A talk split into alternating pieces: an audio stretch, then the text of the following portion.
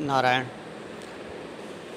अब काशी, प्रयाग और अयोध्या के कुछ विशिष्ट शिवलिंगों का स्मरण करते हैं और काशी की उत्पत्ति पर ब्रह्म परमात्मा के शिव और शक्ति दो भागों में स्वयं को विभक्त करने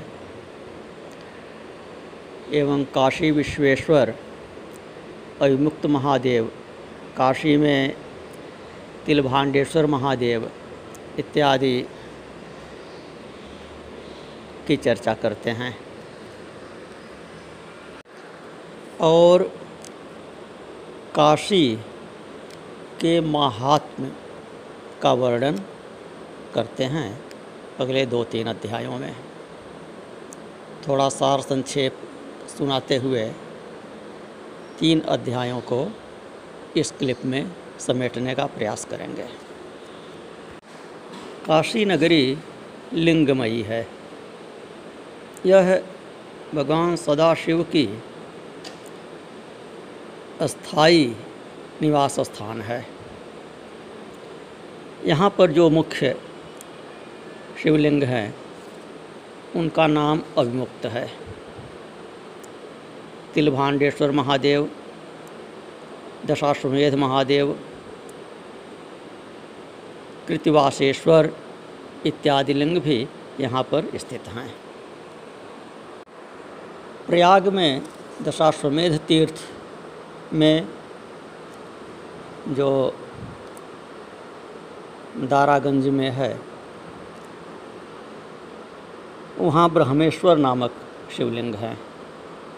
ब्रह्मेश्वर महादेव उनको कहा जाता है। वे भी मोक्षदायक हैं। प्रयाग में सोम तीर्थ में सोमेश्वर महादेव हैं। कैंटोनमेंट में यमुना जी के किनारे मनकामेश्वर महादेव प्रसिद्ध हैं। भारदेश्वर, भारद्वाजेश्वर नामक शिवलिंग हैं। और अयोध्या में नागेश नामक प्रसिद्ध शिवलिंग है, जिन्हें नागेश्वर महादेव कहा जाता है। यह विशेष रूप से सूर्यवंशियों के लिए फलदायक है। अब काशी की विशेष रूप से चर्चा करते हैं, जहाँ विश्वेश्वर रूप में भगवान शिव प्रतिष्ठित हैं।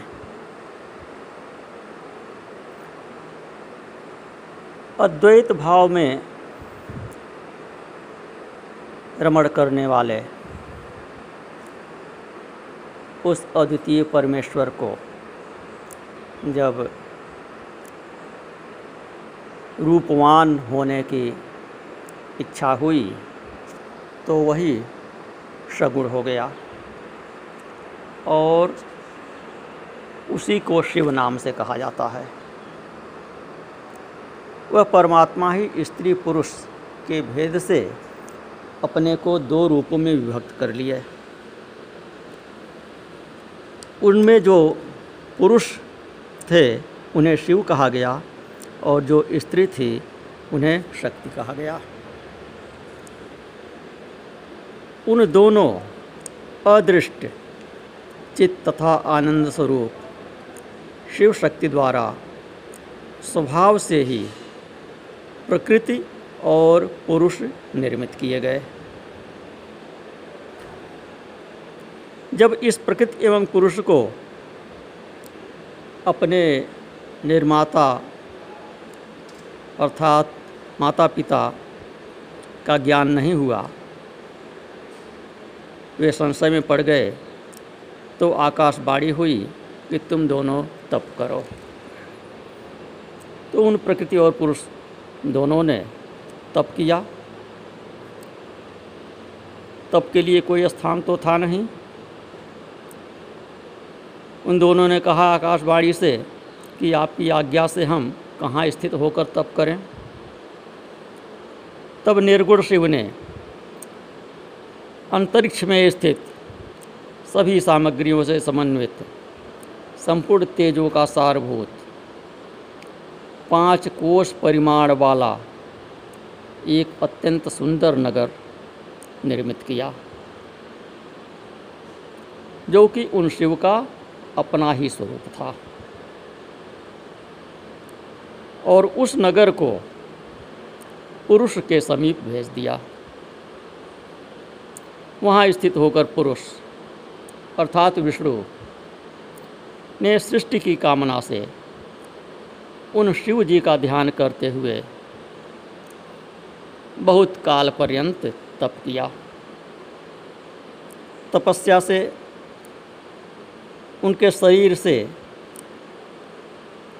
अनंत जलधाराएँ उत्पन्न हो गईं और उसे सारा शून्य भर गया।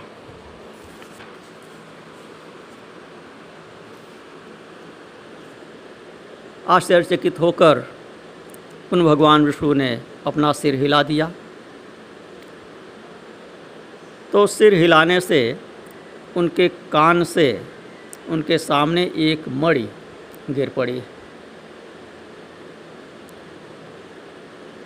और वही जिस स्थान पर गिरी, वही मणिकर्ण का नाम से एक महान तीर्थ हो गया। जब वह पंचकोशात्मिका नगरी उस जलराशि में डूबने लगी तो निर्गुण शिव ने उसे शीघ्र ही अपने त्रिशूल पर धारण कर लिया। तदुपरांत पुरुष अर्थात विष्णु ने प्रकृति के साथ वहीं पर निवास किया, वहीं पर शयन किया। और भगवान शंकर की आज्ञा से उनके नाभि कमल से ब्रह्मा प्रकट हुए। और उन्होंने शिव की आज्ञा पाकर सृष्टि की रचना की। ब्रह्मांड में चौदह लोकों का निर्माण किया। उस ब्रह्मांड का विस्तार पचास करोड़ योजन बताया गया है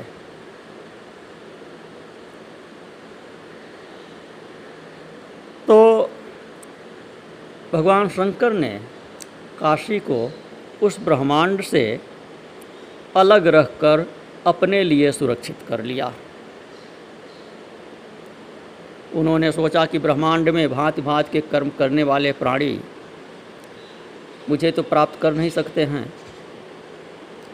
तो मुझे प्राप्त करने के लिए प्राणियों को एक माध्यम चाहिए, एक निरापद स्थान चाहिए, इसलिए उन्होंने काशी को ब्रह्मांड से अलग रखा। काशी नाम का रहस्य है कि यह पापों को काटते ही। है कर्मणा कर्षणा चैव काशीति परिपठ्यते। सभी प्रकार के कर्म बंधनों को नष्ट करने के कारण इसे काशी कहा जाता है। यह कर्म बंधन का विनाश करने वाली, मोक्ष तत्व को प्रकाशित करने वाली, ज्ञान प्रदान करने वाली कही गई है। और भगवान शंकर ने स्वयं अविमुक्त नामक शिवलिंग को यहाँ स्थापित किया, अर्थात अपने को अविमुक्त नामक शिवलिंग के रूप में यहाँ स्थापित किया। और उस अपने ही अंश को आदेश दिया कि तुम मेरे इस काशी क्षेत्र का त्याग नहीं करोगे। तो इस प्रकार भगवान शंकर अविमुक्त नामक शिव के रूप में काशी में सर्वदा रहते हैं, कभी उसका त्याग नहीं करते हैं। और ऐसा कहकर भगवान शिव ने उस काशी नगरी को अपने त्रिशूल से उतार कर मृत्युलोक में, अर्थात पृथ्वी पर स्थापित किया। जब ब्रह्मा का दिन पूरा हो जाता है, महाप्रलय हो जाता है, समस्त सृष्टि का संहार हो जाता है, तब भी काशी का नाश नहीं होता है। काशी को भगवान शिव अपने त्रिशूल पर पुनः धारण कर लेते हैं। और जब पुनः ब्रह्मा जी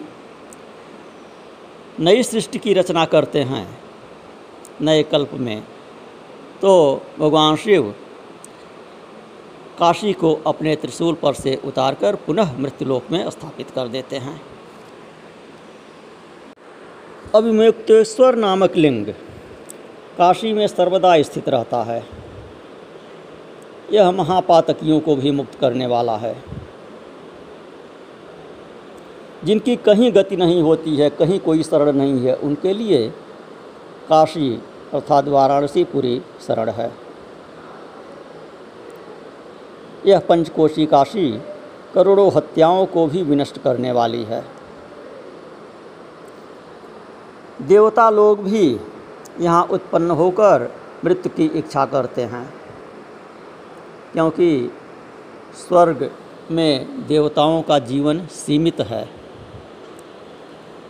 स्वर्ग भोग के उपरांत उन्हें पुनः पूर्व कर्मानुसार मनुष्य योनि अथवा किसी अन्य योनि में जन्म ग्रहण करना पड़ता है और पुनः जन्म मरण के चक्र में पड़ जाते हैं। इसलिए वे कामना करते हैं कि स्वर्ग के उपरांत मुझे काशी में जन्म मिले ताकि मैं मुक्त हो जाऊँ, जीवन मरण के चक्र में पुनः न पड़ना पड़े। काशी भगवान शिव की राजधानी है।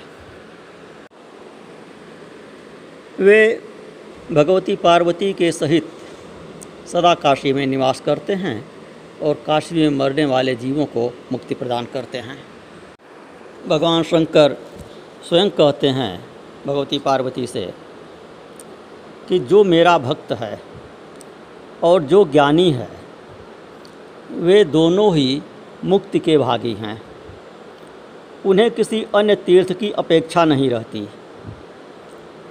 उनके लिए विहित एवं अविहित सभी प्रकार के कर्म, सभी प्रकार के तीर्थ समान हैं। उन दोनों को जीवन मुक्त समझना चाहिए। वे जहाँ कहीं भी मरें, उन्हें शीघ्र ही मुक्ति प्राप्त हो जाती है। किंतु, यह जो अभिमुक्त नामक तीर्थ है काशी में, इसकी कुछ अलग विशेषता है। यहाँ पर सभी वर्ण, सभी आश्रम के लोग, चाहे वे बालक हों, युवा हों, वृद्ध हों। जिस किसी की भी यहाँ पर मृत्यु होती है, वे अवश्य ही मुक्त हो जाते हैं। प्रश्न ये है कि जब सभी मुक्त हो जाते हैं तो फिर धर्म अधर्म का क्या अर्थ रहा? पाप पुण्य का क्या अर्थ रहा? नियम संयम का क्या अर्थ रहा? तो कहते हैं सभी मुक्त हो जाते हैं।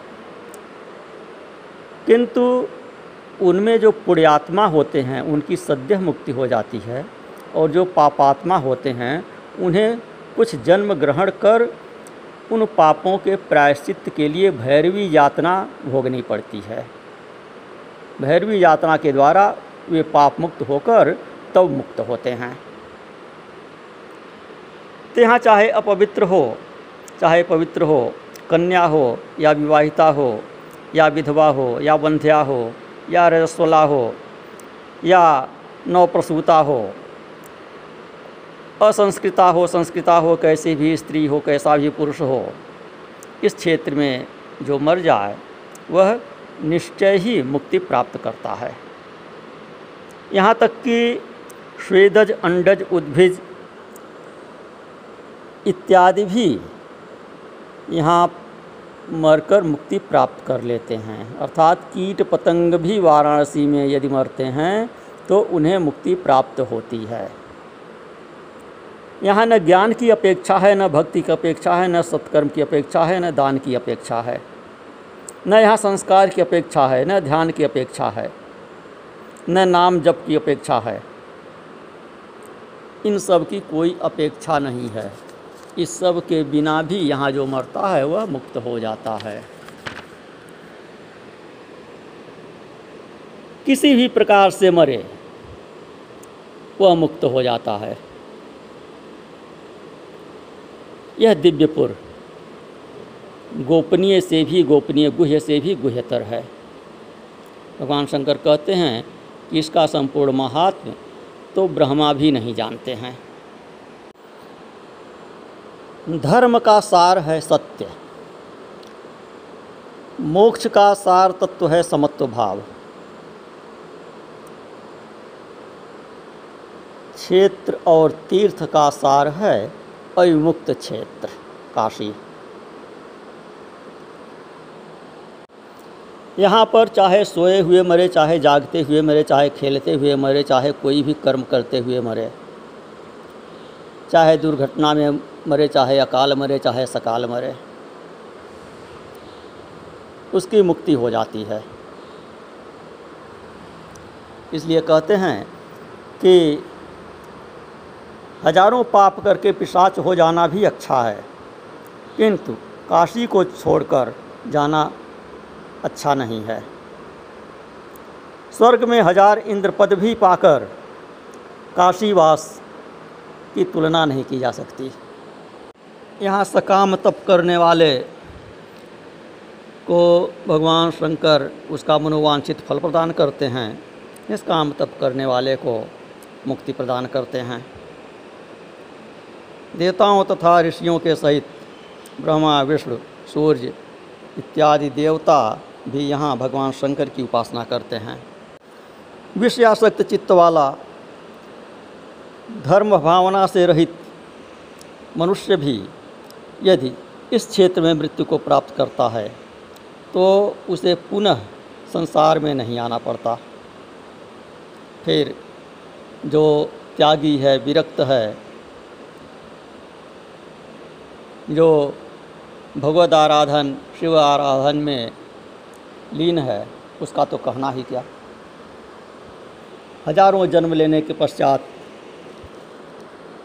योगी पुरुष काशी में जन्म प्राप्त करते हैं और यहाँ मरने पर मोक्ष प्राप्त करते हैं। अब पुनः काशी में मरने वाले पुण्यात्मा और पापात्मा की गतियों का भेद बताते हैं।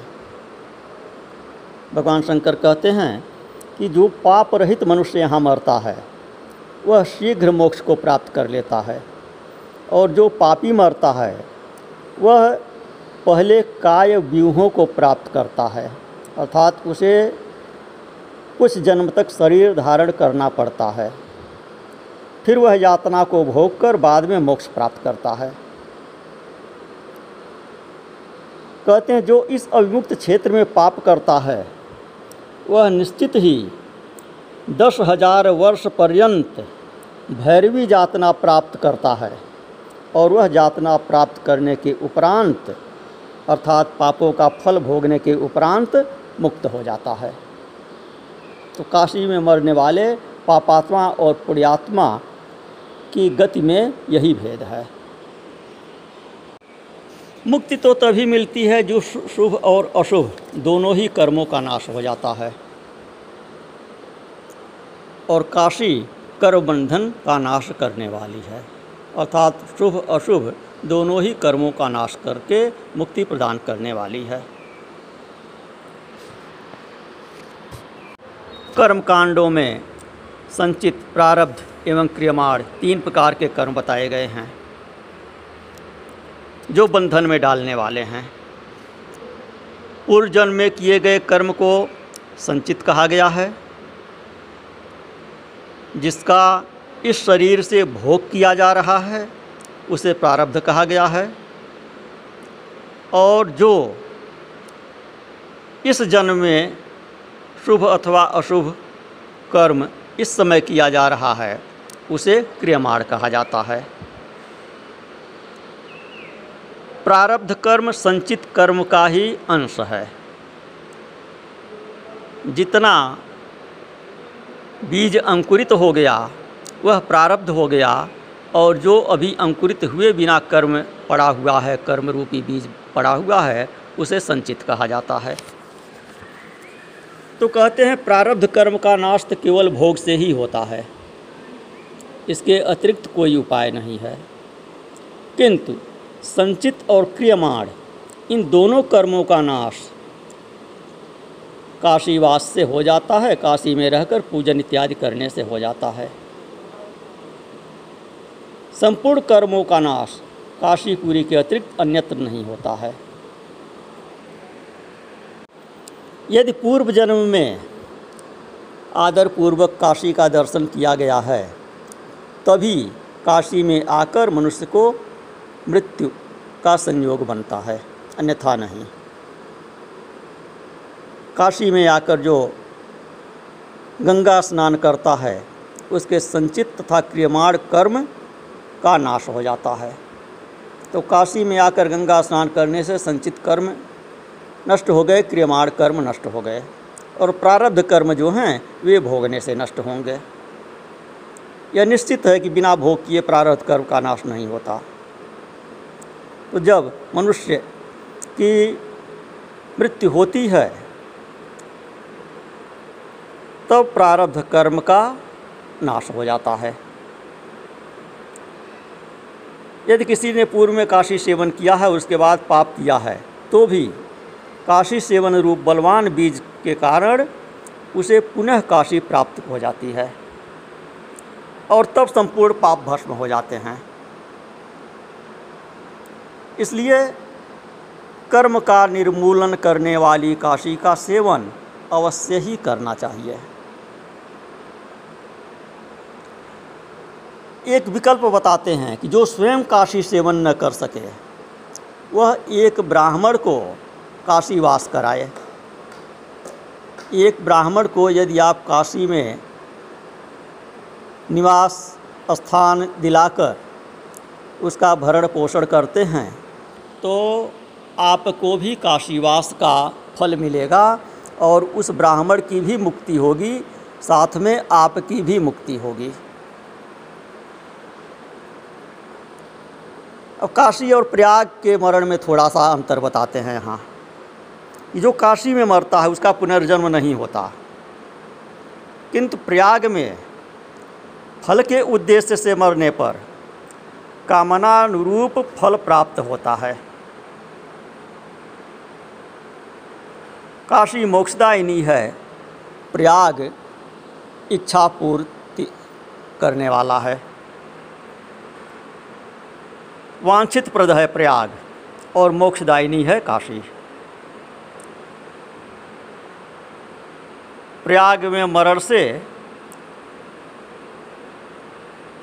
उस कामना की पूर्ति होती है, जो कामना लेकर मनुष्य मरता है।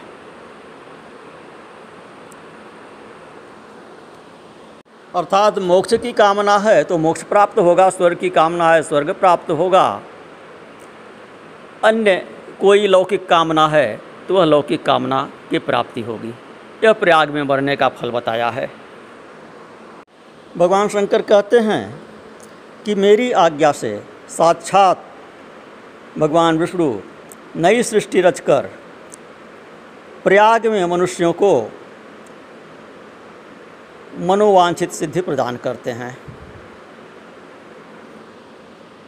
प्रयाग में मरने वाले मनुष्य को भगवान विष्णु नई सृष्टि में स्थापित करके उसका मनोवांछित प्राप्त कराते हैं।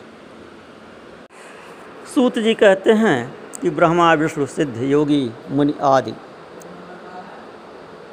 सदा काशी की प्रशंसा करते हैं। काशी की संपूर्ण महिमा को तो मैं सौ वर्षों में भी नहीं कह सकता। नारायण